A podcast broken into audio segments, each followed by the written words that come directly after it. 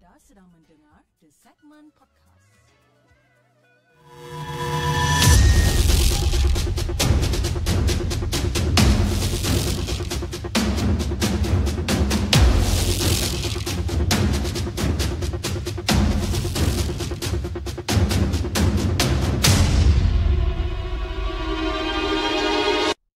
أعوذ بالله من الشيطان الرجيم بسم الله الرحمن الرحيم. لو أنزلنا هذا القرآن على جبل لرأيته خاشعا متصدعا من خشية الله وتلك الأمثال نضربها للناس لعلهم يتفكرون. Sadaqallahul Azim.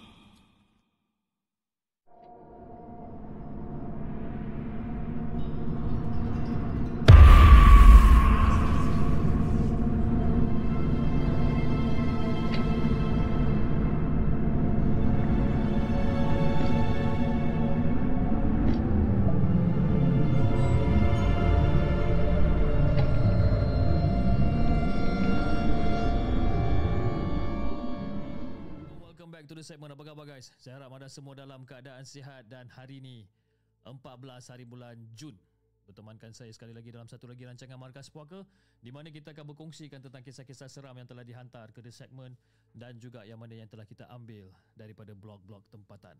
Apa khabar guys? Ah, okay.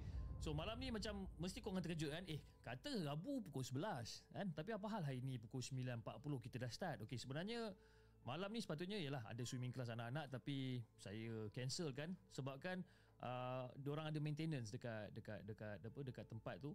So dia kata ganti kelas pada hari esok kan? Okay ganti kelas pada hari esok.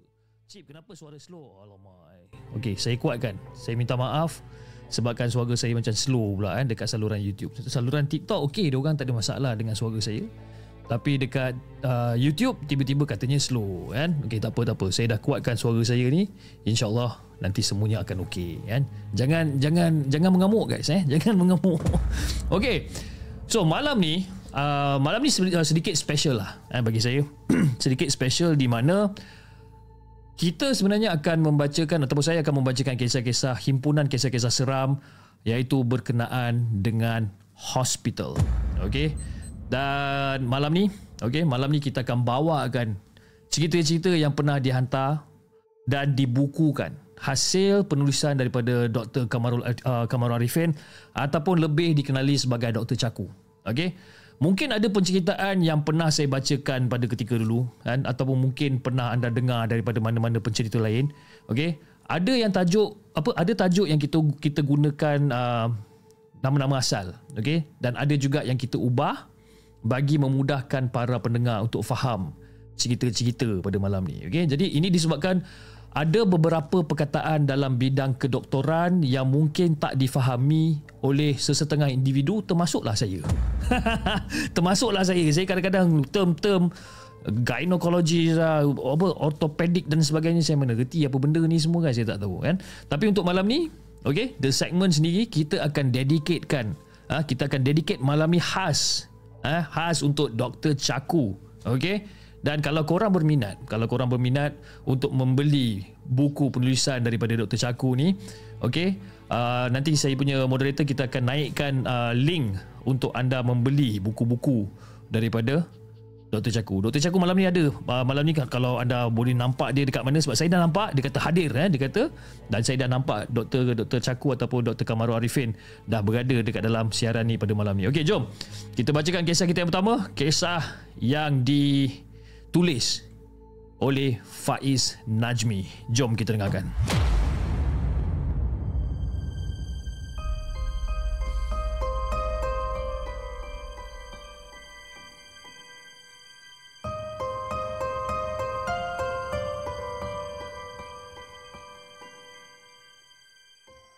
Adakah anda telah bersedia untuk mendengar kisah seram yang akan disampaikan oleh hos anda dalam Markas Puaka? Okey, sebenarnya kan ada satu shift malam dekat Yellow Zone ni. Bertubi-tubi kes psikiatrik yang masuk. Kalau kes psikiatri ni biasanya memang kecoh lah Yellow Zone ni dengan jeritan, ah, dengan hilayan, tangisan pesakit yang mengalami psikosis. Jadi mujur lah lepas tengah malam hanya tinggal seorang pesakit perempuan yang dah pun lena dan ditenangkan menunggu proses kemasukan ward je perempuan ni. Dan tak lama kemudian masuk seorang lagi pesakit psikiatrik ni. Kan? Lebih tenang orang dia ni. Seorang wanita India Muslim. Tak ada jeritan, tak ada tangisan. Tapi kata dia ada lembaga dari kubur. Ada lembaga daripada kubur menyuruh dia untuk bunuh diri. Jadi bila saya dengar benda ni, saya pun tanya lah kat dia balik. Lembaga tu datang daripada mana? Lembaga tu ada dekat sebelah Dr. Faiz. Dia cakap macam tu. Jadi pada waktu tu saya pun dah periksa lah. Saya dah periksa tak ada siapa kat depan, kat belakang, atas, kiri, kanan, bawah semua tak ada. Kan? Dekat-dekat saya ni semua tak ada. Yang ada hanya jururawat je. Jururawat yang ada ha? pesakit dan juga doktor lain yang bertugas. Jadi pasal dia cakap macam ni, saya macam hmm, tak ada rasa takut pun. Cuma tertanya-tanya daripada mana dia dapat tahu nama saya ni. Padahal malam tu Fish, malam tu saya tak pakai pun name tag saya ni. Jadi bila saya duk fikir-fikir balik, mana perempuan ni tahu nama aku ah? Hmm, mungkin nurse kot yang bagi tahu nama aku ni. Masa tu saya cuba untuk bersangka baik. Tiba-tiba perempuan ni cakap lagi sekali. Dr. Faiz. Dia kirim salam dekat doktor. Masa tu saya macam buat-buat tak dengar. Pura-pura meneliti ubat-ubat. Ha, lama je saya duduk belik-belik botol-botol ubat ni kan. Buat-buat tak dengar apa benda yang dia cakap. Dr. Faiz. Jawablah salam dia. Kalau tak, dia suruh saya bunuh diri.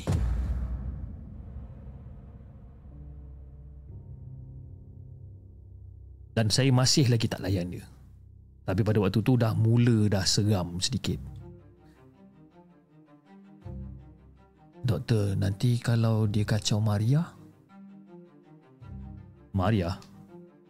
Siapa nak kacau Maria? Masa tu saya tanya dia balik. Siapa nak kacau Maria? Doktor jawab je lah salam dia tu Doktor Faiz. Dia bising lah sekarang ni doktor Suruh kerat leher saya sekarang ni Dan pada waktu tu Saya masih lagi tak nak jawab salam dia ni Sambil-sambil memastikan Tak ada alatan tajam yang berada Dekat ataupun sekeliling Daripada perempuan India ni India Muslim ni Jadi tak sampai seminit Pesakit wanita yang lena ditenangkan tadi itu meracau menjerit kuat sampai satu jabatan kecemasan dengar ni. Dan ini adalah jeritan dan racauan yang lebih teruk daripada apabila dia masuk tadi. Tambah lagi, dia ni macam dah makin resah, makin mengganas. Dan cuba untuk membuka restrainer ataupun pengikat dan melompat daripada katil. Tak ada satu perkataan pun yang keluar daripada mulut dia ni. Hanya jeritan yang kuat dan juga meracau-racau. Kita orang pelik juga habis masa tu. Pelik dan lebih kurang sejam ha? baru lebih kurang sejam apa bagi ubat penenang tapi dah jadi macam ni lah kebiasaannya kalau kita bagi ubat penenang ni dia akan tahan lama tau. Dan lebih seram lagi perempuan yang tengah menjerit mengacau-kacau ni nama dia memang Maria. Kita tambah lagi dos ubat penenang sampai dia lena balik. Dan sepanjang shift malam sehingga proses kemasukan pesakit India Muslim ke dalam ward, saya tenung aja dekat dia ni. Sambil-sambil tenung tu dalam kepala otak ni mulalah fikir macam-macam. Eh, patut ke aku nak jawab salam ni ya? Aduh. Patut ke tak patut aku nak jawab salam dia ni?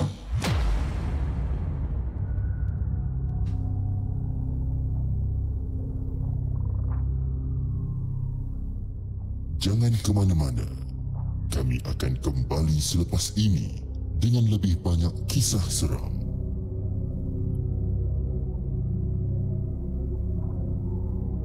Itu guys kisah yang pertama daripada uh, adaptasi, uh, adaptasi daripada buku uh, Hospital yang ditulis oleh Faiz Najmi dengan kisah dia berjudul Jabatan Kecemasan dan Trauma.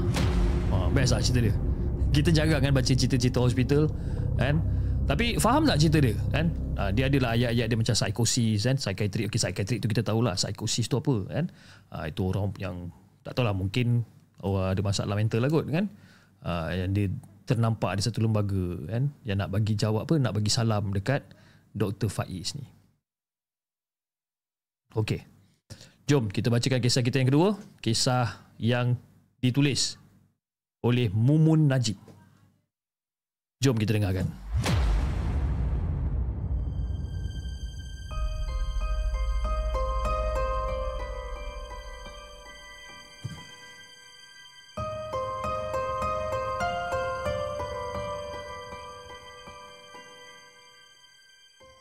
Adakah anda telah bersedia untuk mendengar kisah seram yang akan disampaikan oleh hos anda dalam Markas Puaka? Entah siapa yang jonah malam ni. Kan? Ibu-ibu semua nak terberanak. Jururawat pula cuma ada tiga orang je. Kebetulan ada dua ibu yang dihantar ke ward bersalin. Jadi masa tu aku dengan M bergand, uh, berganding bahu tolak dua pengusung dalam masa yang sama. Jadi bila sampai je dekat wad bersalin, jururawat di sana mengarahkan agar salah seorang ibu dihantar ke bilik A dan seorang lagi ibu ke bilik B. Jadi ibu yang pertama kami dah hantar. Tapi bilik untuk ibu kedua tu gelap dan kelihatan di dalamnya aku nampak ada seorang ibu yang baru lepas bersalin sedang menyusukan anak dia ni. Aku nampak. Dan wanita yang menyusukan anak dekat dalam bilik B ni rambut dia tu panjang mengurai. Jadi aku pun bagi tahulah dekat jururawat buat bersalin ni, kan? Aku tak aku bagi tahu dia, "Kak, dekat dalam bilik B ni ada orang ni kan ada ada satu ibu tengah menyusukan anak dia ni. Macam mana ni? Jadi bila dah cakap macam ni muka jururawat dengan rakan-rakan dia tu berubah serta-merta bis.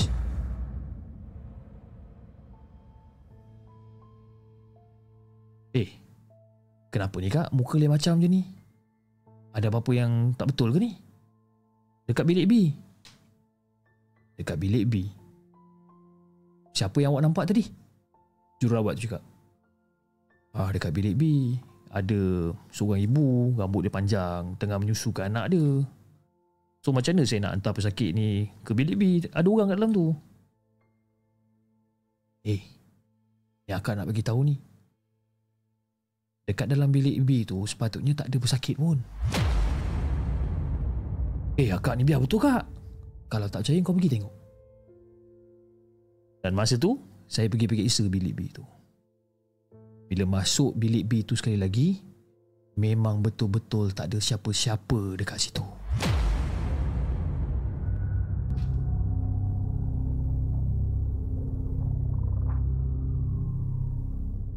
Jangan ke mana-mana. Kami akan kembali selepas ini Dengan lebih banyak kisah seram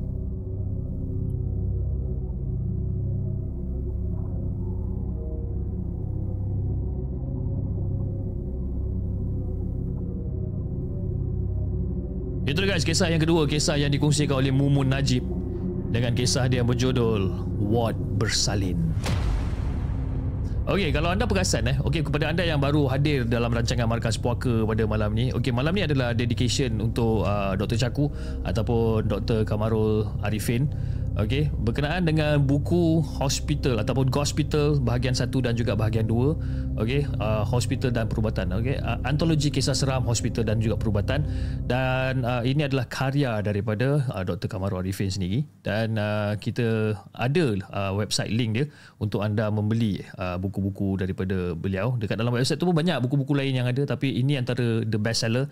Okey, hospital part 1 dan part 2. Saya ada sendiri buku tu. Kejap eh. Saya pun tak tahu letak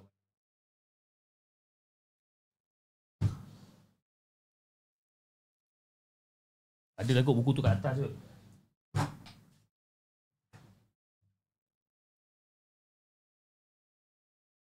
Mana dah saya letak?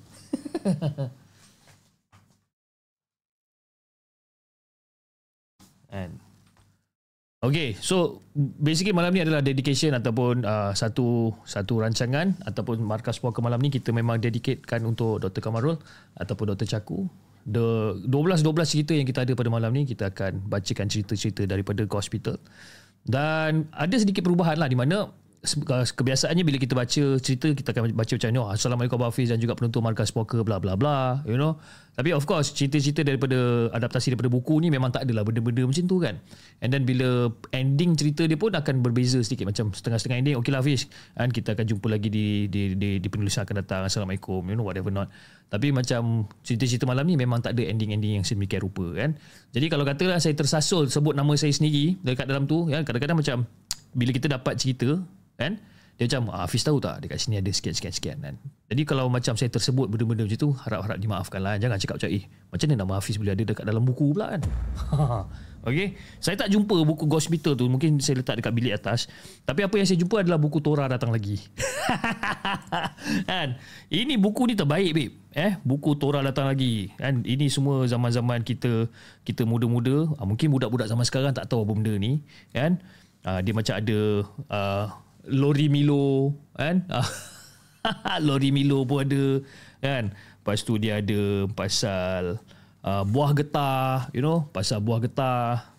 And then dia ada pasal mesin masuk gelung. Kan? Uh, ini antara saya punya favourite book lah kan? Dia mengingatkan saya zaman-zaman kecil lah kan. Buku Torah datang lagi. Kitab pengetahuan kanak-kanak 1990-an okey ini kita orang punya kitab pada pada malam ni okey. Alright guys jom kita bacakan kisah kita yang ketiga. Kisah yang dihantarkan uh, atau sorry dihantarkan pula yang ditulis oleh Nur Farisha. Jom kita dengarkan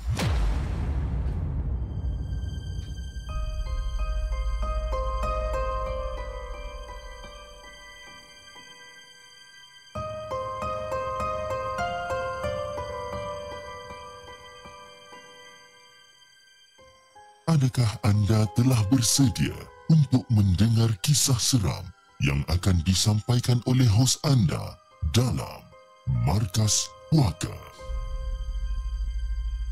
Okey, cerita ni berlaku semasa zaman saya housemanship. Waktu tu posting ortopedik. Jadi lebih kurang dalam pukul 2 pagi macam tu. Masa tu saya nak rehat sekejap lah. Sementara tunggu pesakit dari Dewan Bedah dihantar pulang ke ward. Dan pada waktu tu ward tu macam tenang-tenang je lah Alhamdulillah. Kan? Relax je, tenang je ward masa tu. Jadi saya masa tu pesan dekat jururawat uh, Akak, saya baring dekat bilik nombor satu eh, boleh tak? Jadi kalau ada apa-apa, nanti akak panggil saya tau. Saya pesan macam tu dekat akak jururawat ni. Dan lepas pada tu, aku pun masuklah dekat dalam bilik nombor satu tu tutup langsir dekat dalam bilik nombor satu tu tutup terus baring atas katil. Jadi pada waktu tu letak je kepala secara tiba-tiba terdengar bunyi tapak kaki orang berlari dekat dalam bilik tu.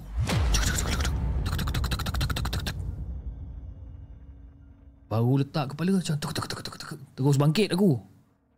Aku terus bangkit aku terus buka langsir. Buka langsir Takut-takut kalau ada kecemasan ke apa ke kan Sehingga kan jururawat berlari-lagi mencari aku. Mana tahu kan? Jadi the moment aku buka langsir tu Eh Tadi aku dengar macam ada orang lari lagi dekat dalam bilik ni. Gelap ha? Senyap pula tu. Sama macam aku masuk bilik tadi. Siapa yang berlari dalam bilik ni? Aku tutup balik langsir. Aku tutup balik langsir, aku pun baring.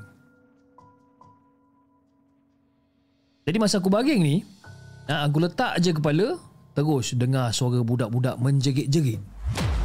Ha? Galak lain macam, seronok sangat mempertawakan aku yang tengah terpinga-pinga ni. Aku cakap, eh apa benda ni? Apa lagi? Aku terus, ha? terus laju-laju capai white coat aku dan berlari keluar daripada bergilik berkenaan untuk cari akak jururawat tu balik.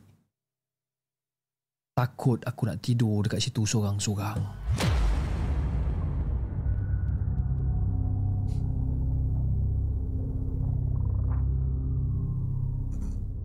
Jangan ke mana-mana. Kami akan kembali selepas ini dengan lebih banyak kisah seram. Itu guys kisah yang ketiga daripada Nur Farisha. Penulisan dari Nur Farisha. Suara Keriangan. Jom kita bacakan kisah kita yang keempat Kisah yang ditulis sendiri oleh Dr. Chaku Okey Kisah yang ditulis sendiri oleh Dr. Chaku Jom kita dengarkan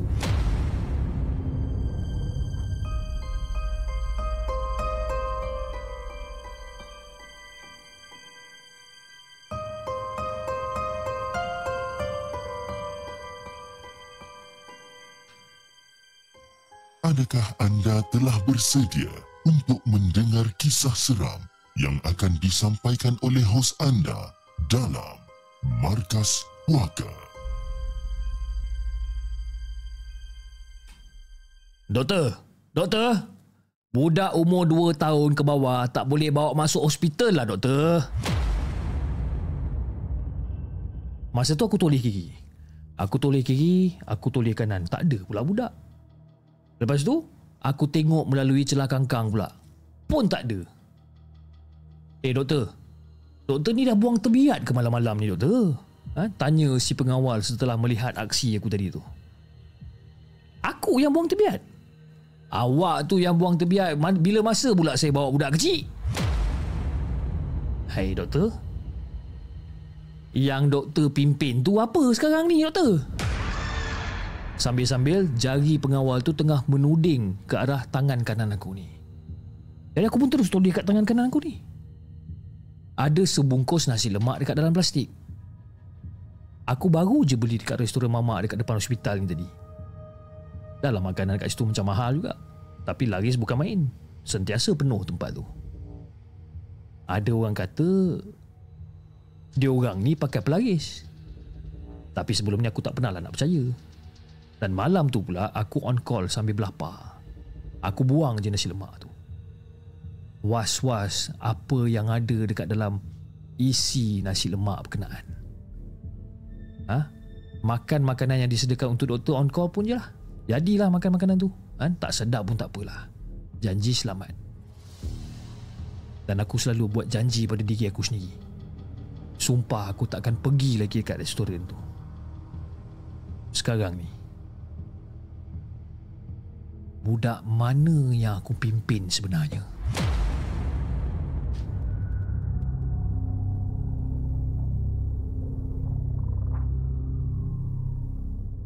Jangan ke mana-mana.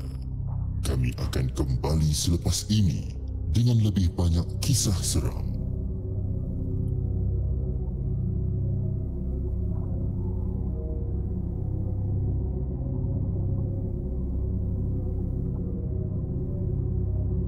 Itu guys kisah yang ketiga eh. Kisah yang ke oh sorry, sorry kisah yang keempat daripada Dr. Chaku dengan kisah dia berjudul Nasi Lemak. Okey, uh, kejap eh sebelum saya bacakan kisah yang kelima saya nak kena load satu gambar dulu okey kepada anda di saluran TikTok yang nak tengok gambar apa yang yang yang kita akan display kan. Mari datang ke saluran merah pada sekarang, sekarang, sekarang. Datang ke saluran merah sekarang. Okay, dan kita boleh tengok gambar yang di, di, di, dilampirkan bersama-sama eh. Okey kejap eh. Saya buka jap dulu. Okey. Kisah yang yang kisah yang seterusnya kisah pendek juga. Kisah pendek uh, kisah yang ditulis oleh Dr. Chaku juga. Okey. Jom kita bacakan. Okey, sebenarnya kepakaran aku adalah memperbaiki kecacatan uh, kecacatan atau kecederaan muka, rahang dan juga gigi. Jadi sebenarnya sepanjang aku berkhidmat, aku pernah keluarkan pelbagai benda asing daripada muka seseorang. Dan kebanyakannya benda asing ni masuk muka selepas kemalangan jalan raya, ha? kaca, batu, pasir. Jadi benda-benda ni semua aku keluarkan. Aku keluarkan semuanya berjaya dan tak ada complication. Tak ada komplikasi langsung. lah. Cuma ada satu kes ni. Selepas aku keluarkan benda asing daripada muka makcik tu, keadaan pesakit tu semakin nazak dan akhirnya meninggal dunia dengan aman. Alhamdulillah. Semua berjalan lancar. Tak ada komplikasi dekat situ. Komplikasi yang aku maksudkan tu tak berlaku pada pesakit tapi sebenarnya berlaku pada diri aku sendiri. Dan sejak pembedahan tu aku seolah-olah macam diracuni bisikan yang menyam, uh, yang menyemai keinginan melihat pesakit yang aku tersiksa uh, pesakit aku tersiksa. Setiap kali pesakit mengerang kesakitan ketika aku mencabut gigi mereka, aku tersenyum di sebalik surgical mask aku ni. Dan benda ni merubah aku menjadi sadistik. Dan selepas ni aku takkan terima lagi kes rujukan untuk dikeluarkan. Ya. Doktor pakar bedah maxillofacial ni ada juga buat pembedahan keluarkan susuk sebenarnya. Ini fakta. Korang boleh Google maxillofacial susuk. Ada jurnal perubatan mengenainya. Siap ada gambar lagi. Dan inilah gambar yang aku maksudkan tentang maxillofacial susuk.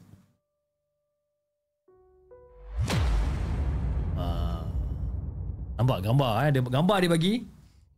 Max uh, maxi apa? Susah tu. Maxillo, maxillofacial, maxillofacial ataupun maxillofacial. Susuk. Okey. Mungkin anda tak nampak tapi okay, okay, saya besarkan sedikit. Okey, saya besarkan sedikit gambar ni. Dan ini gambar daripada uh, hospital sendiri. Okey. Kalau anda tengok dekat situ, nampak tak dia punya macam benda halus-halus je benda tu. Ha, itu adalah susuk dia. Halus je benda tu. Okey, itu bahagian dekat dekat bahagian dahi dekat sini. Okey. And then ada satu bahagian dekat uh, bahagian tepi dekat sini di mana uh, mungkin dekat tulang pipi ni kot eh. Nampak? Kecil ke? Satu, dua, tiga, empat. Okey. Dan ada satu kawasan dekat bahagian bawah tu. Mungkin di bahagian sini lah ke tepi-tepi ni. Kan? Bahagian tepi-tepi ni. Seram eh. Bila kita tengok Walaupun gambar X-ray Tapi yelah Kita boleh nampak lah benda tu kan Satu dekat bahagian Apa Satu dekat Dekat bahagian Bahagian dahi Satu dekat bahagian tulang pipi Okay Tulang pipi kat sini Bahagian dahi Tulang pipi. Satu lagi dekat bahagian sini.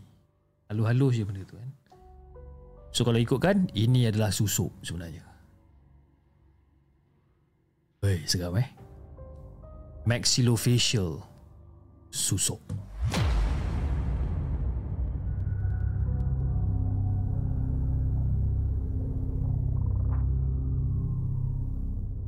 Jangan ke mana-mana. Kami akan kembali selepas ini dengan lebih banyak kisah seram. Okey guys, itu kisah yang kelima yang ditulis oleh Dr. Chaku, Senyuman Melihat Kesakitan. Okey, sekarang ni saya tak tahu sama ada Dr. Caku masih lagi berada dekat dalam rancangan kita ke tak pada malam ni tapi itulah um, tak sure sama ada penulisan cerita yang kisah yang kelima ni adalah kisah benar ataupun kisah fiction ataupun macam mana. Disebabkan apa? Tiba-tiba saya tertanya sebab dia kata macam you know, setiap kali pesakit mengerang kesakitan ketika aku mencabut gigi mereka aku tersenyum di sebalik surgical mask aku. Kan?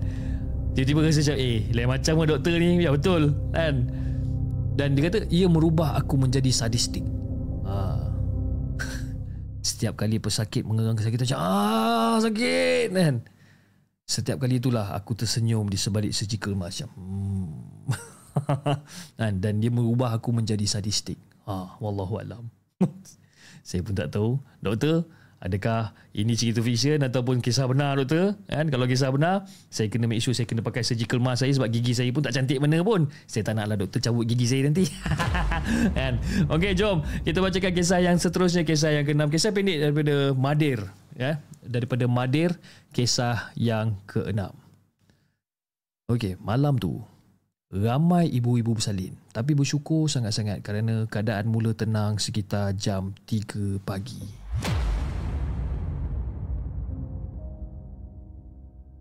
Jadi seorang pelatih jururawat masyarakat ataupun JM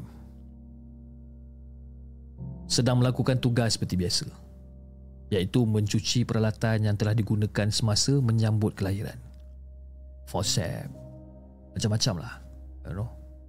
gunting dan sebagainya. Jadi semasa sedang leka mencuci di bilik basuhan ni, dia terdengar pintu bilik basuhan ni dibuka.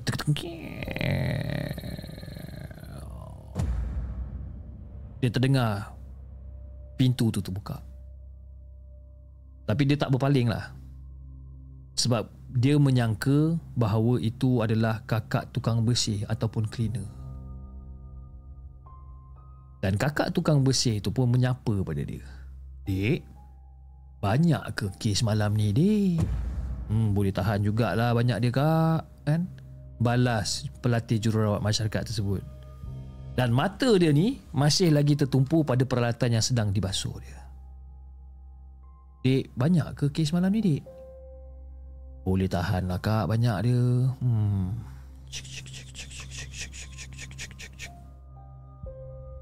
Dek, ha, kenapa kak?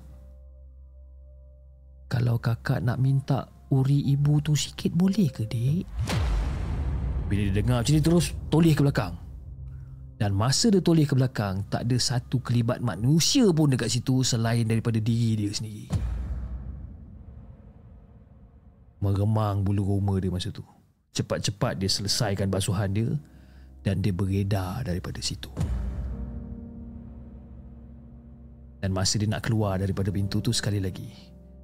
Adik, kalau kakak minta uri ibu tu sikit boleh tak, dik?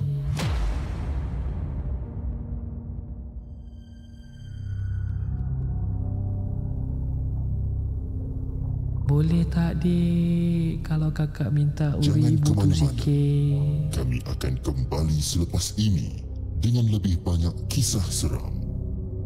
Boleh tak dik? Kalau akak minta uri ibu tu sikit.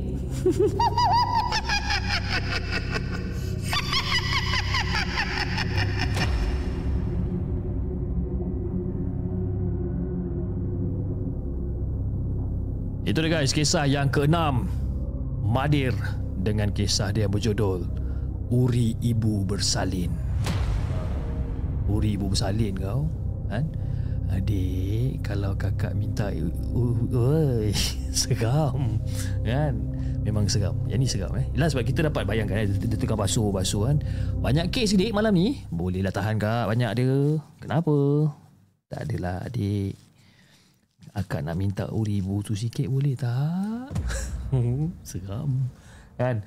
Okay semua kisah hospital ke moderator? Okey, Muhammad Izzaidin Misdi. Okey, malam ni adalah malam dedication untuk uh, hospital dan juga hospital 2 yang ditulis ataupun yang dihasilkan oleh uh, Dr. Kamaru Arifin di mana uh, malam ni 12 cerita yang kita akan uh, persembahkan pada malam ni dan semua cerita adalah uh, adaptasi daripada uh, novel ataupun uh, buku hospital dan juga hospital 2. Dan uh, kepada anda yang uh, ingin membeli buku hospital ni sebentar nanti saya akan cuba untuk minta tolong uh, daripada Faizal ataupun Kak Aina ataupun moderator-moderator lain yang ada untuk uh, naikkan uh, link pembelian untuk uh, buku hospital dan juga hospital 2 tak tak mahal sangat pun buku dia ni. Okey untuk anda beli dan ada satu kopi untuk diri anda lah. Eh okey uh, Faizal ataupun Kak Ina minta tolong Kak Ina ataupun Faizal untuk naikkan link supaya kita boleh pin link tersebut dan mungkin uh, mungkin ada beberapa orang dekat dalam yang sedang menonton ni mungkin dia nak dia nak beli buku ni kan untuk baca malam-malam dan sebagainya. Terima kasih Faizal, thank you so much. Okay, Faizal dah naikkan link dia. Okay, beli buku Hospital 1 dan 2. Okay, saya akan pinkan di sini. Dan itulah dia. Okay, anda boleh beli buku tersebut. Okay, kisah yang seterusnya. Uh, kisah yang dihantarkan oleh Dr. Anip. Jom kita dengarkan.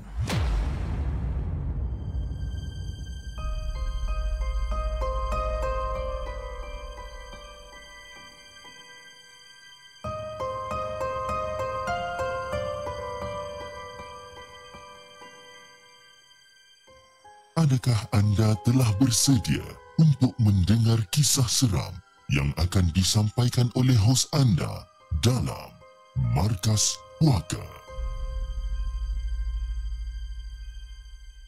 Jadi pada tahun 2012 ketika saya masih houseman di Hospital Sungai Buloh, saya masih bujang dan menetap di asrama jururawat di mana segelintir houseman juga turut menetap dekat situ.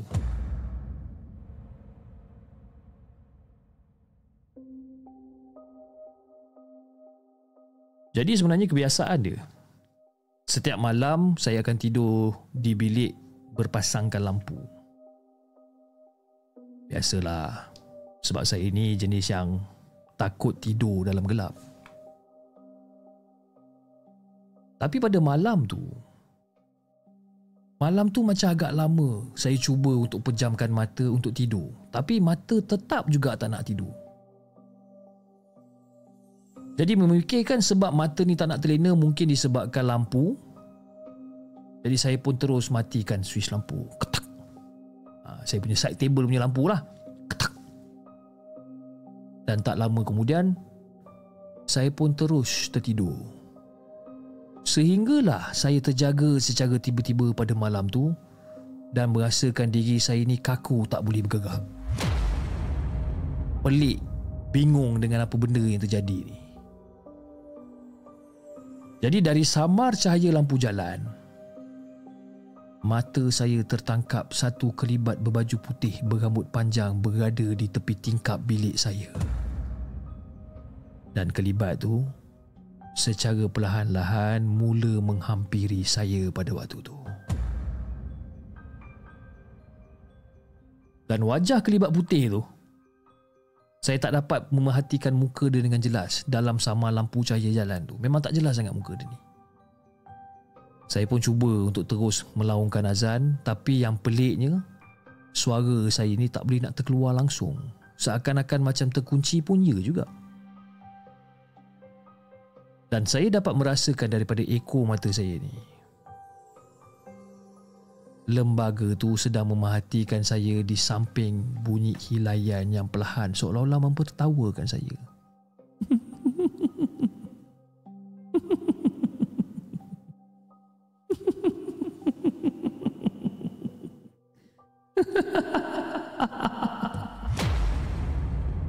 Dan saya masih tak dapat nak bergerak. Dan hanya bertawakal sambil terus melaungkan azan dekat dalam hati saya ni. Jadi tiba di penghujung kalimah azan tu, akhirnya badan saya dapat bergerak semula di samping suara saya yang terkunci sebelum tiba-tiba dapat melaungkan azan ataupun melaungkan secara kuat kalimah azan ni. Allahu Akbar. Memang kuat laungan tu bis. Dan lembaga tu masih lagi mengilai dan lama kelamaan dia menghilang dalam kepe- uh, dalam kepekatan malam tu. Satu pengalaman yang saya tak dapat nak lupakan.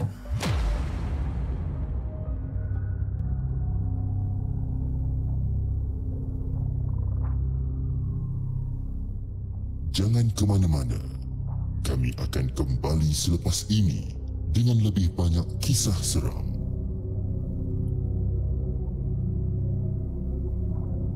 Kisah yang ketujuh Dr. Anib Asrama Jururawat ha. Ramai yang tertanya pada malam ni Cak, Eh Baru pukul 10.30 kan Baru 40 minit Tapi dah cerita yang ketujuh ha, sebabkan cerita malam ni semua pendek-pendek kan? Sebab kenapa pendek-pendek? Uh, tak boleh nak salahkan uh, Faizal ataupun mana-mana moderator yang terlibat. Yalah, kalau ikutkan pada plan asal saya start pada pukul 11 kan? Pukul 11 dan kita akan you know baca 12 cerita semua pendek-pendek. So kita boleh habis kita punya show dalam pukul 12 12.30 kan? Cuma malam ni tiba-tiba macam apis apis buat gila kan? Saya start show awal pada pukul 9.40 tadi. Uh, so orang pun tak boleh nak buat last minute changes kan sebabkan saya buat last minute apa saya buat last minute decision untuk start awal pada malam ni kan. Muhammad Izzaidin Misni Dr. Kamarul, cerita hantu yang dibebaskan dari bilik pengawal perubatan yang jarang digunakan tu best. Siap hantu tu call balik, guard ucap terima kasih sambil mengilai. Saya tak tahu sama ada cerita tu ada ke tak pada malam ni. Okey. Jom kita bacakan kisah kita yang seterusnya. Kisah Okey, cerita cerita yang seterusnya macam panjang sikit. Okey, kisah yang dihantar ataupun eh bukan dihantar, kisah yang yang yang ditulis ataupun karya yang dimiliki oleh Fauzia. Jom kita dengarkan.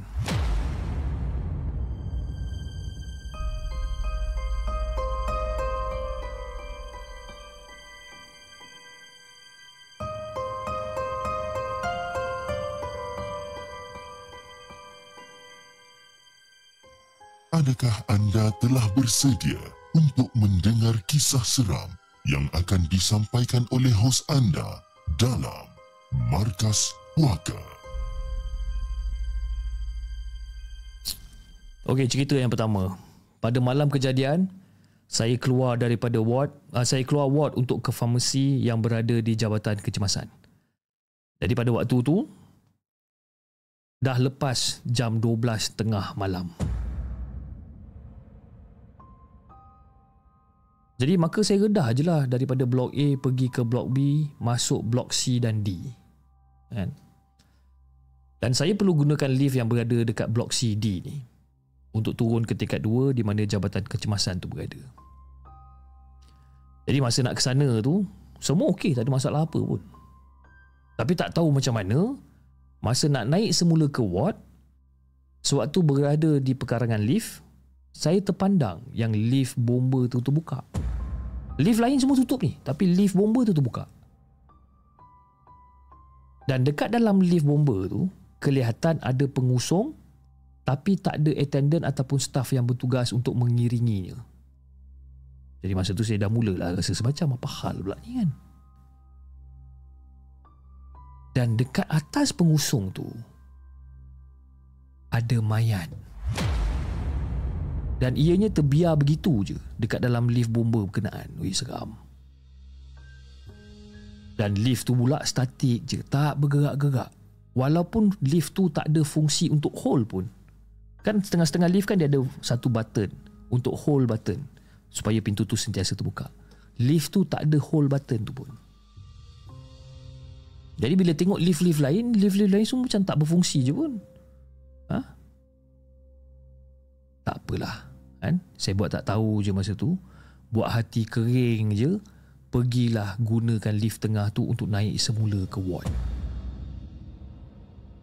Jadi semasa dekat dalam lift, jantung saya mula berdebar-debar duk duk duk duk duk duk duk duk duk duk namun saya selamat sampailah selamat selamat sampai dekat ward tanpa ada gangguan lain tapi masa saya bercerita dekat rakan-rakan saya dekat ward rupa-rupanya memang ramai terkena dengan gangguan macam apa yang saya alami ada siap yang jumpa dekat dalam lift lagi Now, Hati-hati bila naik lift bomba selepas jam 12 malam. Dekat blok C, D. Okey? Ha, dekat blok C dan D. Itu cerita yang pertama. Cerita yang kedua ni pula. Terjadi semasa saya dan kawan saya kerja berdua je. Kebetulan masa tu kawan saya tak sihat. Kan? Awal-awal lagi dia dah makan ubat dan terus lentuk dekat kaunter jururawat tu maka tinggallah saya seorang-seorang ha? jaga ward pada malam tu. Kesian juga saya tengok kawan saya macam lah, kesian dia, tak sihat. Jadi pada waktu tu saya pun teruskanlah buat kerja. Buat kerja, buat laporan, ha? buatlah apa benda yang patut sebenarnya kan. Dan kawan saya yang tengah tidur ni langsung tak sedar. Okeylah, saya buat kerja saya. Jadi lebih kurang dalam pukul 4 pagi macam tu, ah ha, saya tengah leka tau. Saya tengah leka masa tu menaip laporan pesakit dekat komputer. Tengah type, tuk, tuk, tuk, tuk, tuk, tuk, tuk, tuk, tengah type kan. Dan tiba-tiba, saya perasan macam ada benda bulat hitam melantun di koridor dekat kaunter tu. Kan, tuk, melantun. Meremang bulu rumah saya tu. Dan pada waktu tu saya tengok ah, saya tengok skrin komputer yang paparkan visual CCTV. Ha? Tak ada apa-apa pula. Tak ada pula benda hitam tu kan. Saya tengok macam eh. Apa benda tu? Eh, tak ada apa-apa pula. Okey. Tutup komputer. Tutup komputer, pergi terus dekat sebelah kawan saya yang tengah tidur tu. Lina sungguh dia ni tidur kan. Oleh kerana saya tak boleh nak ajak dia berborak, saya main telefon. Tengah leka saya main telefon. Secara tiba-tiba terasa ada benda tarik poket uniform saya ni. Rasa macam, oh, kena tarik. Saya, saya tengok ah dekat bawah macam, eh, siapa yang tarik ni kan? Bila tengok dekat bahagian poket macam tak ada siapa-siapa pula kat situ. Tak ada apa-apa pun. Masa tu berdoa je, Ya Allah, lindungilah aku daripada diganggu, Ya Allah. Aku nak cari rezeki ni ya Allah. Bantulah aku Lindungilah aku ya Allah. Aku doa je malam tu. Dan selepas pada tu Tak ada gangguan dah. Tapi tak tahu kenapa Tak tergerak dalam hati ni Nak kejutkan kawan saya pada waktu tu. Tak tahu kenapa. Malam tu Walaupun saya ada terasa macam nak terkucil Saya sanggup tunggu sampai azan subuh Baru berani pergi tandas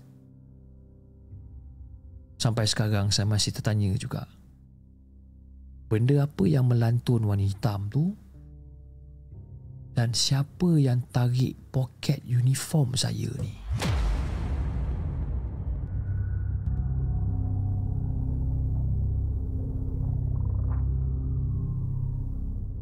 Jangan ke mana-mana. Kami akan kembali selepas ini dengan lebih banyak kisah seram. Itu dia guys kisah yang ke-8 daripada Fauzia lift tingkat 10 dan juga tiada dalam CCTV. Ha. Kak Zai, apa khabar Kak Zai? Dah lama tak nampak Kak Zai hadirkan diri uh, untuk mengambil kedatangan Kak Zai di dalam channel uh, The Segment Markas Puaka.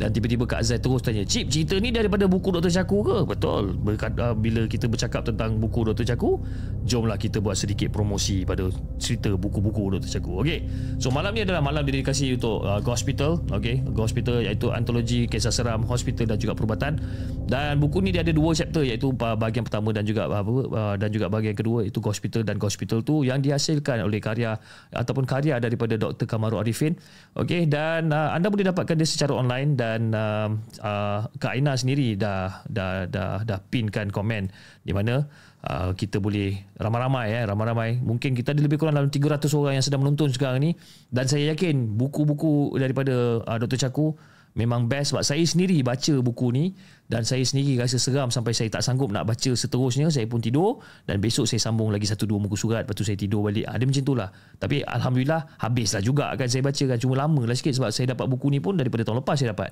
Kan? Baru-baru ni baru habis baca kan. Jadi bagi saya Uh, ini bukan disebabkan saya kenal Dr. Dr. Kamarul ke tiba-tiba saya nak nak nak memuji lebih-lebih. Tidak. Tapi bagi saya uh, it's worth uh, every penny lah orang kata macam worth it lah beli buku ni. Uh, sebabkan kisah-kisah kat dalam ni memang seram-seram belaka kan? Ada kisah pendek ada kisah yang panjang kan?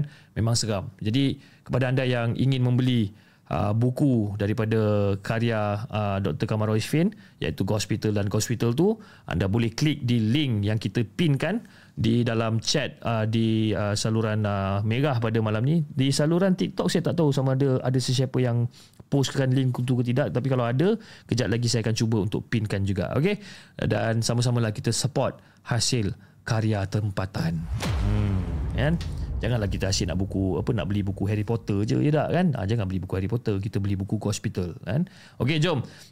Kita bacakan kisah bacakan kisah kita yang seterusnya. Kisah yang ke-9 Kisah pendek daripada Dr. Caku. Serangan jantung. Serangan jantung antara simptom dia sakit dada yang menjala ke lengan kiri ataupun ke belakang. Okey, sesak nafas, berdebar, mabuk, berpeluh-peluh yang melampau dan juga pitam.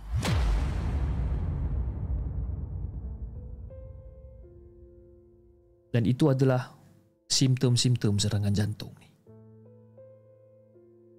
Pip pip pip pip pip pip pip pip pip bunyi amaran. Bunyi amaran pemantau kardio memekik masa tu. Nyaring bunyi dia ni. Jadi pada waktu tu aku bergegas ke kubikel uh, ke, uh, ke kubikel pesakit. Aku bergegas ke sana. Dan setibanya ke kubikel tu, aku capai switch untuk menghidupkan lampu.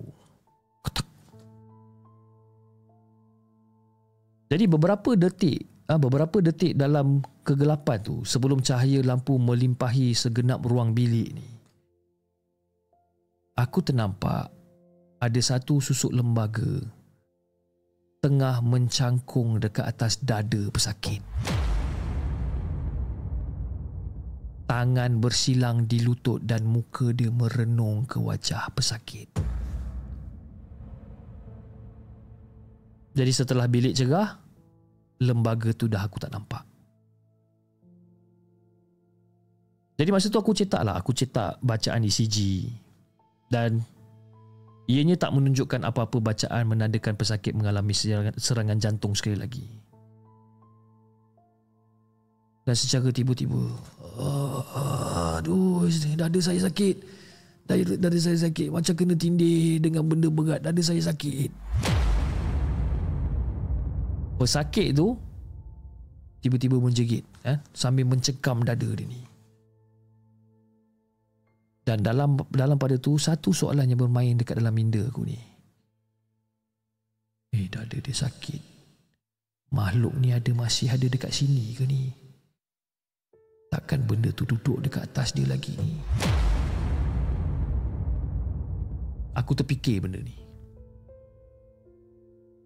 Namun, sebagai seorang yang rasionalnya berlandaskan sains, Aku tolak ke tepi semua ketakutan dan segera berikan rawatan kepada pesakit.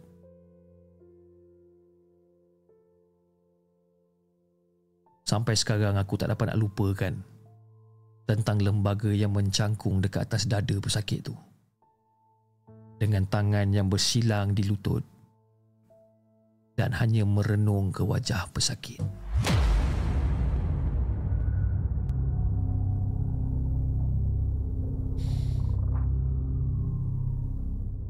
Jangan ke mana-mana.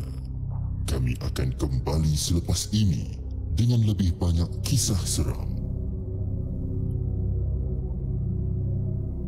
Itu dia guys kisah itu dia guys kisah yang ke sembilan. Kisah ke sembilan daripada Dr. Chaku sendiri, mistik atau rational. Uh, tapi seram juga kan. Sebab saya duduk terfikir dia kata beberapa detik dalam kegelapan tu kan dalam kegelapan beberapa detik dalam kegelapan sebelum cahaya lampu melimpahi segenap ruang bilik ni dia nampak lembaga tu mencangkung dekat atas dada pesakit. Ha, dapat bayangkan tak? so kita bayangkan tak macam kita nak masuk bilik the moment kita masuk bilik bilik kita gelap kan dan ada limpahan cahaya sama-sama daripada luar ke dan sebagainya dan kita nampak benda tu dekat situ but the moment kita buka lampu benda tu hilang kan?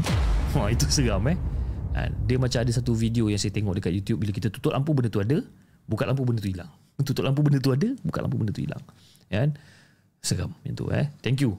Terima kasih di atas satu penceritaan yang best bagi saya. Okey jom kita bacakan kisah seterusnya. Kisah yang yang ni paling pendek lah kisah ni eh. Saya tak nak buat introduction ke apa. Kisah daripada Atika Zulkifli. Okey? Dia kata semasa jam 12 malam di ward onkologi kanak-kanak ada seorang kanak-kanak Cina mengalami demam panas sehingga suhu dia 40 darjah Celsius sedang menggigil dan dalam keadaan sangat-sangat lemah. Jadi masa tu saya mengarahkan misi untuk menyediakan air suam. Kan? Menyediakan air suam dan juga kain untuk buat tepit sponging ataupun jerlum. Kan? Tepit sponging ataupun jerlum. Setelah memberikan paracetamol kepada budak ni dan kami juga dibantu oleh nenek adik itu sendiri. Jadi setelah demam sedikit kebah, adik tu pun bertanya dekat nenek dia ni. Popo, Kenapa budak tu makan kek coklat tapi muka dia macam comot? Sambil-sambil menuding jari ke arah kerusi sebelah nenek dia yang kosong. Siapa budak yang makan coklat ni?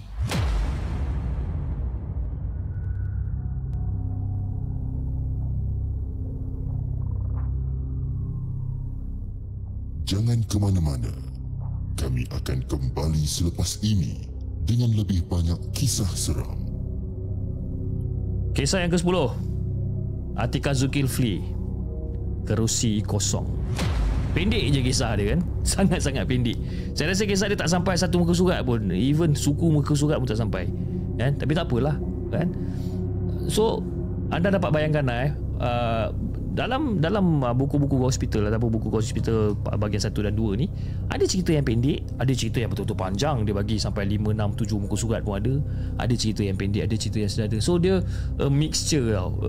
Dan saya faham uh, mungkin uh, betulkan saya kalau saya salah tapi saya faham kenapa buku ni dihasilkan sedemikian rupa sebabkan kita ni sebagai manusia kita ada kita punya attention span kita Okey, di mana kalau kata macam kita baca cerita terlalu panjang dan sebagainya, kita dah mula hilang attention ataupun hilang kita punya fokus dan kita rasa macam alah boringnya kan. Tutup buku, tidur. So, bagi saya pendekatan uh, buku cerita Hospital ni yang ada cerita panjang, pendek, sederhana dan sebagainya, dia keep on buat otak kita ni sentiasa fokus. Bila kita baca cerita pendek, okey kita nak baca lagi. Okey baca cerita sederhana pula kan. Oh okey, ngam. Buka, oh cerita pendek lagi. Okey, ha, cerita panjang pula. So kita punya attention span kita ni dia lebih lebih baik lah, lebih better. So itu pandangan saya lah dah, untuk cerita hospital ataupun itu mungkin pandangan saya seorang saja pendapat peribadi saya sebabkan saya kalau baca buku yang terlampau panjang saya punya fokus span saya tu tak berapa cantik sangat kan? Mulalah saya rasa macam hmm okeylah kan? Besok lah baca lagi kan? So besok lah baca lagi besok lah baca lagi besok lah baca lagi alih-alih tak baca terus. Ha, kan? So bila ada campuran pendek dan panjang ni bagi saya terbaik lah kan? Ada pendek ada panjang. So dia keep on dia membuatkan kita macam eh aku nak baca lagi aku nak baca lagi aku nak baca lagi kan? Macam tu. Okey jom. Kita bacakan kisah kita yang seterusnya. Kisah yang ke enam eh ke enam pula dah pandai-pandai kisah ke enam eh kisah yang ke sebelas kisah yang ke sebelas kisah yang ditulis ataupun kisah hasil karya daripada Ain. Jom kita dengarkan.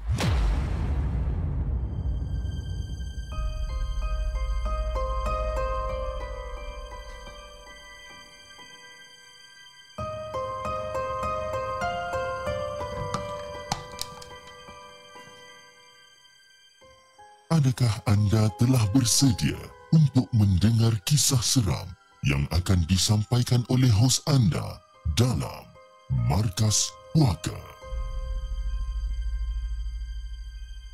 Dua tahun lepas, mak aku kena denggi. Eh, mak aku kena denggi. Jadi, siang malam aku tunggu dan aku jaga dia dekat ward.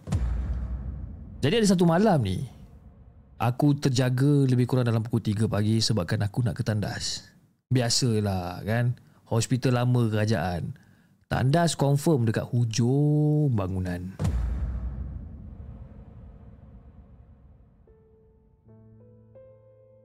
Jadi bila aku dah berjalan pergi ke tandas Aku dah masuk ke tandas.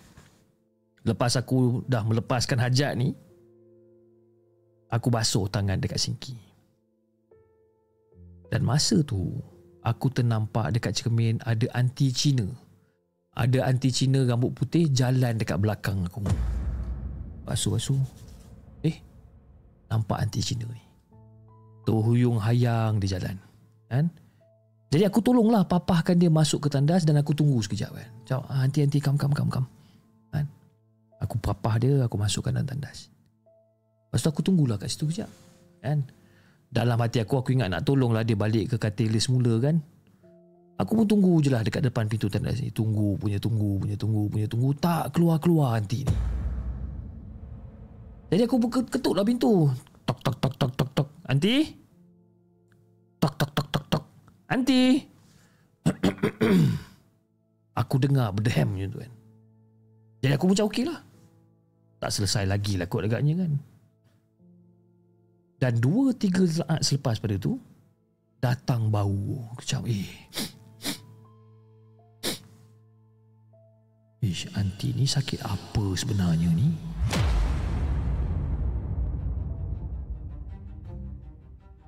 Dia bau macam mana tau? Dia bau macam daging keput. Jadi, aku dah tak tahan nak bau benda ni, aku aku ambil keputusan untuk tunggu dekat luar tandas. Lama juga aku terpacak dekat depan tandas ni kan. Sampailah ada satu jururawat dia datang tegur aku dan bertanya, "Eh, uh, cik kenapa berdiri dekat depan tandas ni, cik?" "Oh, tak. Saya tengah tunggu ada satu anti tua, anti Cina tua tadi masuk kat dalam jalannya turun yang hayang. Jadi saya tengah tunggu dia lah kan. Mungkin saya boleh papahkan dia balik masuk ke bilik ke apa kan." Uh, anti mana ni, cik? Jadi bila jururawat ni cakap anti mana ni, aku dah mula cuak lah. Aku masuk balik dekat dalam tandas tu. Tok tok tok tok tok tok. Anti? Tok tok tok tok tok tok tok. Anti? Dan kali ketiga masa aku nak ketuk pintu tu, tak tak pintu tu terbuka. Dan aku tengok dekat dalam tandas tu melopong aku. Anti tu dah tak ada dekat situ. Sah. Tapi bau daging kepuk tu aduh masih dekat situ lagi. Aku tak ada cerita banyak. Aku keluar, aku balik semula ke katil mak aku sambil tengiang-ngiang dekat telinga aku ni pasal jururawat tu cakap. Tengiang-ngiang. Ada satu benda yang jururawat tu cakap dekat aku. Ah, cik, dekat ward ni tak ada anti yang macam kamu cakapkan tu. Ward yang ada ni Melayu. Tapi tak ada pesakit tua sebenarnya. Cik salah orang ni cik.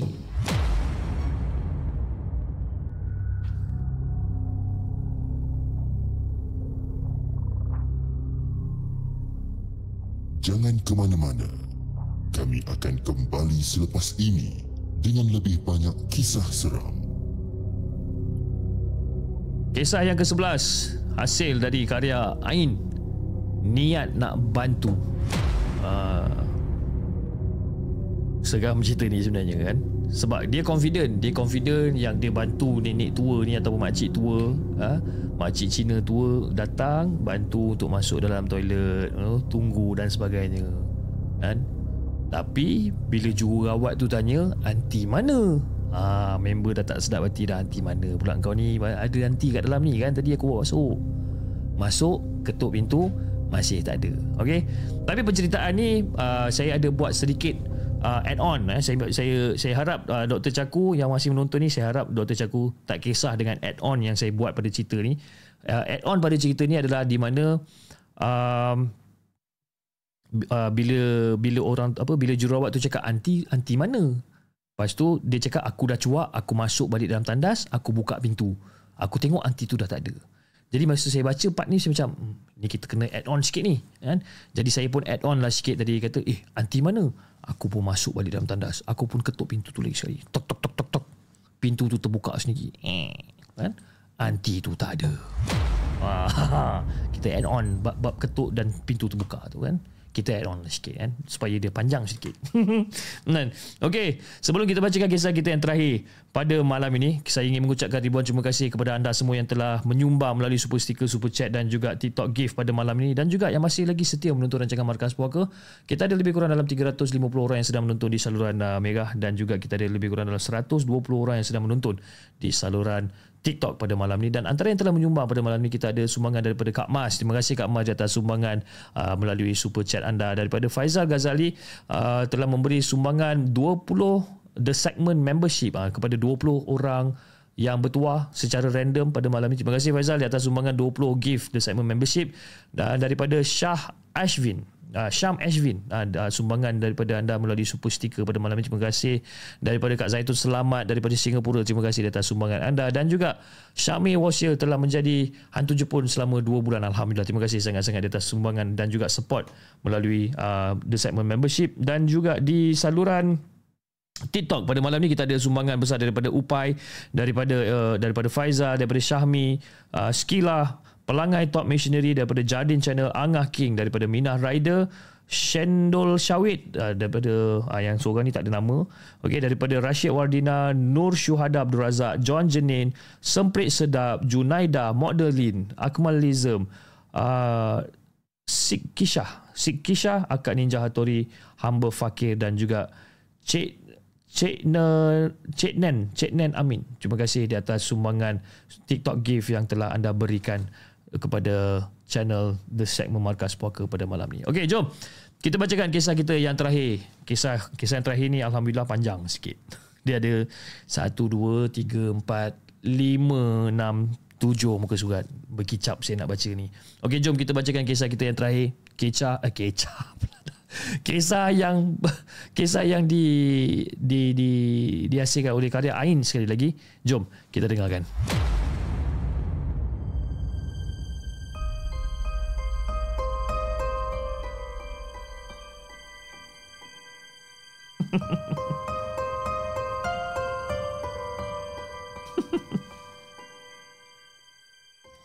Adakah anda telah bersedia untuk mendengar kisah seram yang akan disampaikan oleh hos anda dalam Markas Puaka.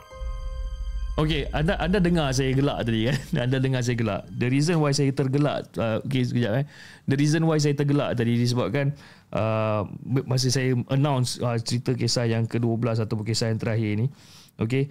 Okey, kejap eh. Wei, saya ada satu berita gembira. Okey, sekejap, sekejap, sekejap. Saya ada satu berita gembira. Um, Okey, kejap eh saya kena berita gembira ni dihantarkan sendiri oleh Dr. Chaku. Okey, sebentar. Okey, saya bagikan link dulu dekat Faizal untuk Faizal naikkan uh, apa ni link tersebut. Okey, now Dr. Chaku telah mesej saya. Okey, dia baru mesej saya ni. Baru sekejap ni dia mesej saya uh, kejap eh. Dia mesej saya jam 10 lebih tadi. Okey, now berita baik untuk anda semua. Okey yang tengah menonton tak kira, tak kira dari channel uh, daripada saluran TikTok ataupun di saluran Markas Poker di saluran Megah pada malam ni. Berita yang terbaik pada malam ni, dia kata, Fish, ah, aku baru sempat buat ni. Okay? Ada 10% punya, kata, nak kata diskaun bukan diskaun. Dia kata ada 10% something lah. Okay? 10% something. Dan dia ada link yang dibagikan dekat situ. Okay? Jadi mungkin anda boleh klik link tu dan mungkin anda boleh enjoy 10%. I'm not so sure. But itulah yang diberikan sebenarnya kan. Ataupun mungkin saya salah sebenarnya.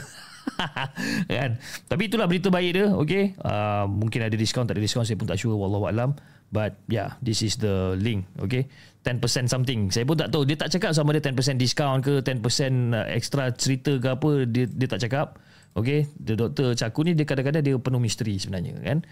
Jadi adalah kot 10% something okay untuk untuk kita beli buku dia secara ramai-ramai pada malam ni insyaallah kan kalau ada adalah 10% something tu kalau tak ada kita layankan je tapi itulah link yang dibagi okay media nusantara.asia okay so itu adalah dia punya official link untuk kita beli buku uh, Dr. Caku pada malam ni Alhamdulillah uh, Kak Umi Suhud terima kasih atas sumbangan besar melalui super sticker pada malam ini. Ha, mungkin 10% ekstra keseraman, mungkin. Saya pun tak sure. Kan? mungkin.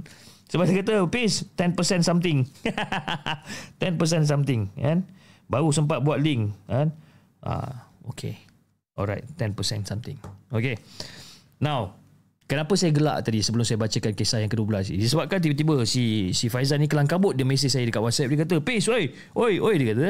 Uh, salah tulis dekat dekat dekat kisah yang nombor 12 ni dia kata salah tulis aku tersalah tulis tolong cek tolong cek aku salah tulis tolong cek oi oi dia kata kan kelam kabut dia kan kelam kabut dia rupa-rupanya kisah yang ke-12 ni kisah yang terakhir kisah yang ditulis oleh Dr. Caku sendiri okey kisah yang ditulis ah yang ditulis oleh Dr. Caku okey kita start lagi sekali dia punya intro sebelum kita start cerita kisah yang ke-12 kisah yang dituliskan oleh Dr. Caku jom kita dengarkan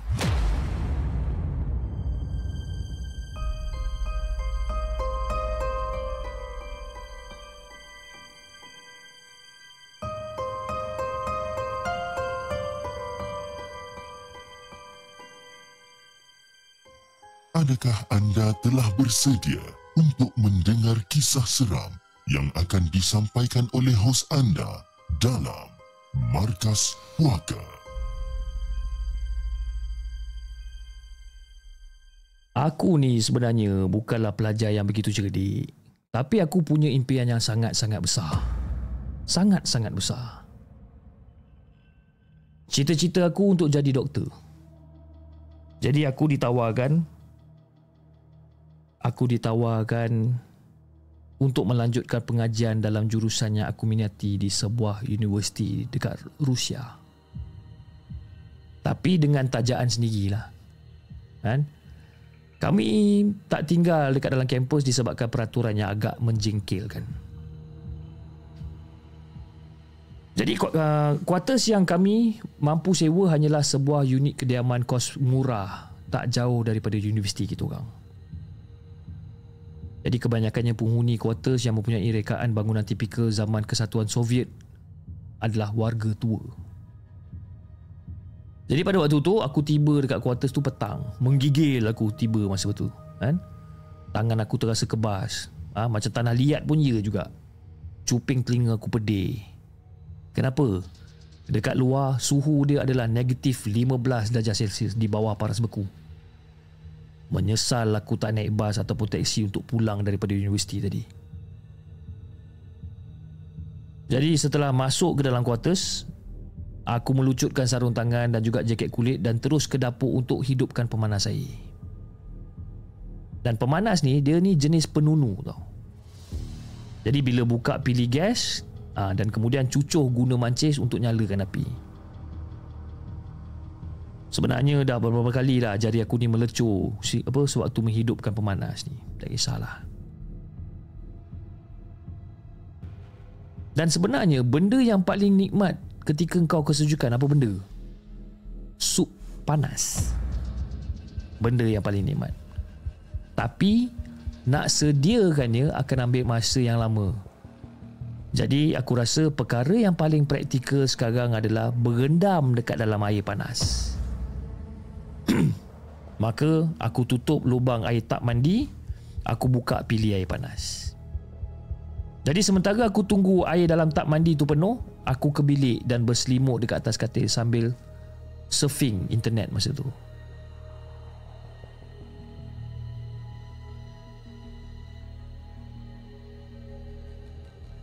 Dan masa tu aku terjaga Eh sambil surfing internet pada waktu tu Tengah-tengah sambil surfing internet ni Aku macam tertidur dekat depan Komputer aku. Dan tiba-tiba aku terasa macam telinga telinga aku ni dicuit tau. Macam cik, cik, Dicuit. Aku terjaga kerana telinga aku ni dicuit. Dan aku pun macam Weh janganlah kacau aku. Aku cakap macam tu Mungkin disebabkan kerana terlalu selesa dibaluti dengan selimut bulu yang tebal ni Aku memang betul-betul terlena selepas menjelajah internet ni. Dan sekali lagi Telinga aku dicuit. Dia macam Eh Tiba-tiba aku teringat Ya Allah Air yang aku tengah tadar tadi tu Dekat dalam dekat dalam tak mandi Ya Allah mak Cakap Terus aku bangun daripada katil Meluru ke bilik air. Nak bagikan gambaran Bilik air dekat sini Memang tak ada sesalur air dekat lantai. Kerana di sini amalkan bilik air kering. Jadi kalau air melimpah keluar Daripada sinki ataupun tap Alamatnya memang banjir lah quarters kau ni. Jiran yang duduk kat bawah quarters kau akan naik ketuk pintu kau ha, sambil bawa senjata. Kerana air bocor ke unit quarters diorang ni. Jadi bila aku sampai dekat dekat toilet tu aku buka pintu bilik air yang terkeluar ni aku buka berkepul-kepul asap ataupun berkepul-kepul wap air dan juga bahang menerjah keluar masa tu. Jadi setelah wap-wap ni berkurangan aku tengok dekat lantai bilik air ni cak eh kering lantai bilik air ni. Dan pilih air dah tertutup. dan air tadahan dekat dalam tub tu 3 inci daripada tebing dia ni ha, lagi 3 inci dia nak melimpah keluar kan? Aku cakap Alhamdulillah aku hembus nafas lega masa tu kan? Mungkin ada rakan serumah aku yang tutup pilih air agaknya kan? Lepas aku tengok jam Eh dah pukul 6.30 petang ni. Lama juga aku tertidur Hampir sejam aku tidur. Jadi pada waktu tu aku macam Eh Yi Air Ah, hari ni giliran aku masak kan? Kau nak makan apa malam ni Aku tanya pada rakan serumah aku ni. Azri nama dia atau lebih mesra dengan panggilan Ai. Jadi setelah seminit tak ada jawapan, aku ulang sekali lagi soalan aku. Yei! Oi, aku nak masak ni. Kau nak makan apa ni? Yei! Masih tak ada jawapan. Alah, Ai ni. Ha, jadi aku keluar daripada bilik air, aku terus pergi kat bilik air. Tapi air tak ada dekat dalam bilik. Aku pergi periksa kat dapur. Tak ada juga. Eh, mana mamat ni pergi? Dan masa aku dekat dapur, aku perasan yang api di penunu pemanas tu dah pun terpadam. Jadi aku mengampiri pemanas dan juga memeriksa pilih gas ni. Maknanya api tu bukan terpadam tetapi dipadam. Aku tak puas hati. Aku ambil telefon. Aku pun terus call lagi. Trrr.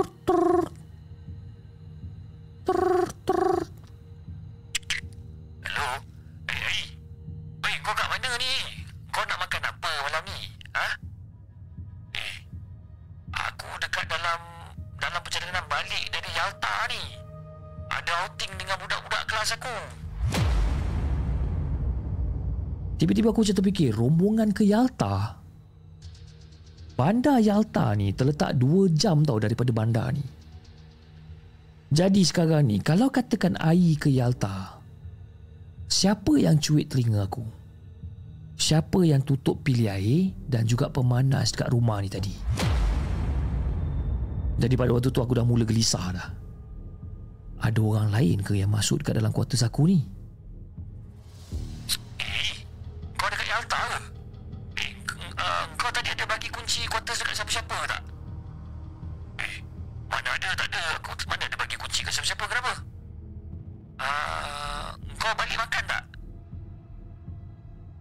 Masa tu aku cuba untuk ubah ha? Ubah topik perbualan Eh, kau balik makan tak, eh?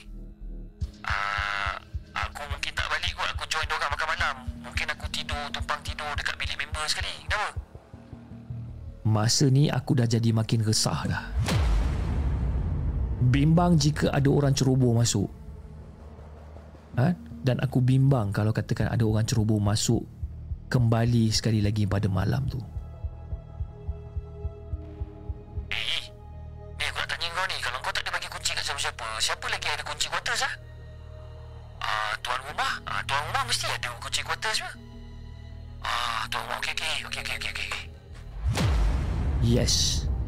Tuan rumah. Barangkali dia datang petang tadi untuk kutip sewa bulan ni. Tapi dapati Pilih air terbuka Maka dia pun tutupkan air. Dia tutupkan pemanas Dia kejutkan aku. Hmm. Satu penjelasan yang mudah sabar sebenarnya. Sebab apa? Kalau katakan penceroboh Takkanlah dia nak lakukan semua benda tu Kan? Betul tak? Jadi pada waktu tu aku telefon tuan rumah. Aku telefon rumah untuk dapatkan kepastian. Aku tanya sama ada mereka ada bertandang ke quarters untuk menceritakan sedikit tentang situasi yang berlaku ni. Jadi jawapan yang aku terima tak sedikit pun membuatkan aku lega sebenarnya. Malah benda ni membunuh keberanian yang bersisa dekat dalam tubuh aku ni. Kenapa? Sebab si tuan rumah memberitahu mereka tak datang pun ke quarters. Tapi tuan rumah cakap kenapa nak kena risau? Tak ada apa yang perlu dirisaukan kerana itu semua hanyalah perbuatan Dama, uh, Dama Voy. Dama Voy? Dama Voy ni menurut mereka kepercayaan lama orang-orang Slavik setiap rumah ada penunggu dia. Dan ianya digambarkan sebagai seorang lelaki tua berbulu lebat yang tinggal di bawah pendiang. Dan selalunya benda ni takkan mengganggu penghuni rumah jika rumah tu dijaga dengan baik. Kalau katakan rumah bersepah, kadang-kadang mereka yang akan bantu kemaskan Tapi dengan sedikit habuan. Apa habuan dia? Mereka curi makanan dekat dalam rumah. Curi makanan? Masa tu aku dah mula tertanya, curi makanan? Sebab selama ni aku sangka air yang curi-curi ambil makanan. Malah aku pernah syak yang dia rembat shawarma aku ni. Aku selalu beli dua tau shawarma. Satu hari tu, aku tinggalkan dekat atas meja sementara aku nak pergi ke tandas. Bila aku balik daripada tandas, salah satu daripada shawarma aku hilang. Nasib baik aku tak pergi serang air masa tu. Aku simpan je dendam aku masa tu. Jadi tuan rumah ni beri amaran kepada aku agar menjaga kebersihan rumah dengan baik. Kerana rumah yang kerap berselerak dan kotor akan menyebabkan Damavoy ni menjadi ganas. Dan masa aku tengah bercakap telefon dengan tuan rumah ni, tuan rumah ni pun cakap, Ah, nanti kamu letakkan sepotong roti dekat depan ketuha pada pada malam ni sebagai tanda terima kasih kepada penunggu tu kerana mengelakkan kuartus yang disewa banjir petang tadi. Dan of course Tuan rumah tu bercakap dengan aku dengan bahasa Rusia Aku dah translatekan bahasa tu Jadi aku dengar lah kata tuan rumah ni Jadi sebelum tidur tu Aku letakkan sekeping roti di atas pinggan Dan tinggalkan dia dekat depan ketuha masa tu Dan lepas pada tu Aku pun tutup lampu dapur dan masuk ke bilik aku Ketuk. Satu soalan Tak syirik ke aku buat macam tu? menjamu makhluk halus untuk tujuan kesejahteraan. Jadi sudah hampir terlelap baru aku terfikir macam tu. Barangkali tadi tak begitu rasional disebabkan mungkin otak aku bercelaru agaknya. Eh, tak boleh jadi ni. Baik aku buang roti tu. Jadi pada waktu tu, sewaktu aku melangkah long line menuju ke dapur, dalam sama-sama lampu ruang tamu yang menceroboh ke dalam bahagian dapur ni aku nampak roti tu masih lagi dekat situ tak ada kesan ianya diusik ataupun dimakan. Ah lega aku masa tu. Jadi masuk je aku ke dapur aku membongkok sambil tangan kiri aku menumpang belakang aku ni tangan kanan pula mencapai roti yang berada dekat atas lantai masa tu. Aku tak buka lampu masa tu kerana keadaan tak adalah begitu gelap sangat. Jadi, sebaik saja aku menyentuh roti itu, kedengaran bunyi seolah-olah macam seekor kucing jatan yang tengah berang. Dengar bunyi ni. Cuk, eh, apa benda ni? Aku cuba capai lagi sekali roti itu. Aku capai roti itu lagi sekali. Dari bawah ketuha tu terpacul bayang-bayang legap. Pada mulanya kelihatan seperti seekor laba-laba hitam yang mempunyai kaki-kaki yang berbulu perlahan-lahan merayap keluar. Tapi lama kelamaan aku sedar benda tu sebenarnya adalah tangan yang mempunyai jari jemari yang runcing keluar daripada bawah ketuha tu. Dan tangan misteri itu kemudian menyentap rakus roti yang di bawah ketuha tu. Dia sentap dan dia terus tarik ke bawah ketuha. Dan masa tu aku terus bangun. Mengundur setapak kedua apa setapak dua kemudian aku rebah ke lantai. Jadi sewaktu bangun daripada membungkuk dengan pantas ni, otot belakang aku ni dah macam macam cedera lah dan kesakitan yang maha hebat merampas kebolehan untuk aku berdiri pada waktu tu. Dan mata aku masih terpasung pada ketuha tu. Dan kaki ketuha tu tak lebih daripada sekadar start getah.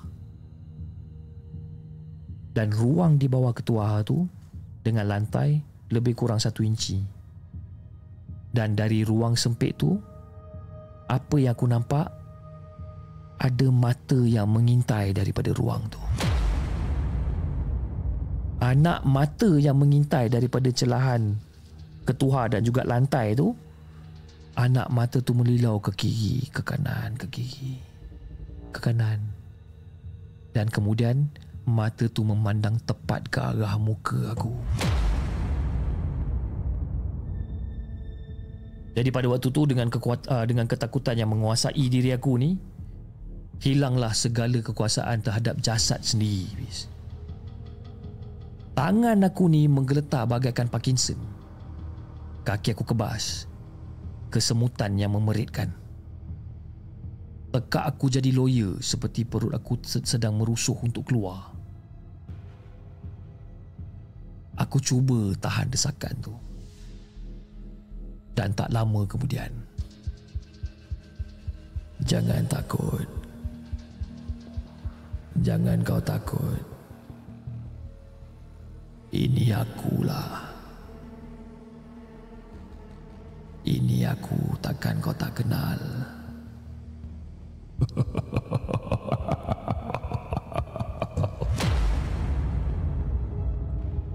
Nada benda tu penuh dengan intimidasi. Disulami dengan satu ton yang sinis. Seolah-olah mempertawakan aku dan itulah kata-kata terakhir yang aku dengar sebelum kesedaran aku meninggalkan jasad aku jadi esoknya tu aku terjaga apabila pancaran cahaya matahari yang merobos melalui tingkap dapur menjamah muka aku ni jadi apabila aku mengangkat diri untuk duduk aku perasan Serdak-serdak roti berguguran dari badan aku. Sakit belakang aku ni masih terasa ni. Namun jauh lebih sedikit daripada semalam. Jadi mulai pada hari itu, aku sering rasa diperhatikan. Aku sering rasa diintai dan diskodeng. Barang-barang aku sering kali tak ada dekat tempat yang aku tinggalkan. Sama ada barang-barang aku beralih ataupun barang-barang aku akan hilang. Kalau malam-malam, kedengaran seperti ada orang bertukang dekat dapur. Dan benda tu dah menjadi macam perkara biasa. Makhluk tersebut dah tak malu untuk biarkan kewujudan diri dia tu diketahui. Semakin selesa tinggal bersama aku dan juga air. Yang aku pula tak pernah selesa tinggal serumah dengan makhluk tu. Akhirnya, aku ajak Azri berpindah semula ke asrama. Dan Azri hanya perlu tahu alasan utama aku adalah faktor kewangan. Pada mulanya dia tak nak, kan? Tapi akhirnya aku berjaya untuk yakinkan dia untuk pindah semula ke asrama dengan alasan dekat asrama lebih senang nak buat belajar secara berkumpulan. Jadi pada malam terakhir dekat rumah tu ataupun dekat quarters tu, ha, aku dengan Azri dekat TV tu, Azri tegur aku. Eh bro, kau ambil rokok aku eh? Ha? Tadi ada dua batang, ni tinggal satu pula. Kalau nak bagi tahu bro, kau jangan main ambil je. Sebenarnya aku tak pernah terjebak dengan rokok pun walaupun di negara ni rokok agak murah dan sebahagian besar masyarakat dia merokok. Aku tak pernah merokok. Jadi bila Azri tanya aku soalan macam ni terus ter, ter, ter apa kata terfikir dekat dalam kepala otak aku ni eh tak sangka pula Dama Void ni isap rokok. Apa-apa pun aku pulang ke Malaysia bukan saja dengan segulung ijazah malah dengan ber, uh, dengan bekalan seribu satu pengalaman dan pengetahuan yang amat berharga yang membuka minda dan mengubah cara aku berfikir dan sekarang aku faham selagi sesuatu kepercayaan diyakini oleh masyarakat setempat maka wujud dan benarlah ia walaupun kewujudan itu melanggar hukum fizik ini kerana pada dasar uh, pada dasarnya minda manusia tak dibelenggu oleh apa-apa hukum sekalipun. Fizik mahupun logik. Ia hanya perlukan kepercayaan dan keyakinan untuk mewujudkan sesuatu. Jadi akhir kata daripada aku. Berhati-hatilah dengan apa yang kalian pilih untuk percaya.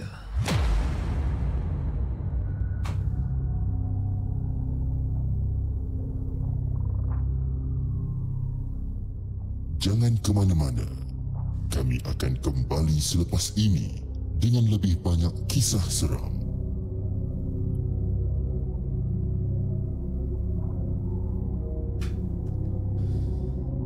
Itu dia guys kisah Itu dia guys kisah yang dikongsikan Ataupun yang ditulis oleh Dr. Chaku ha?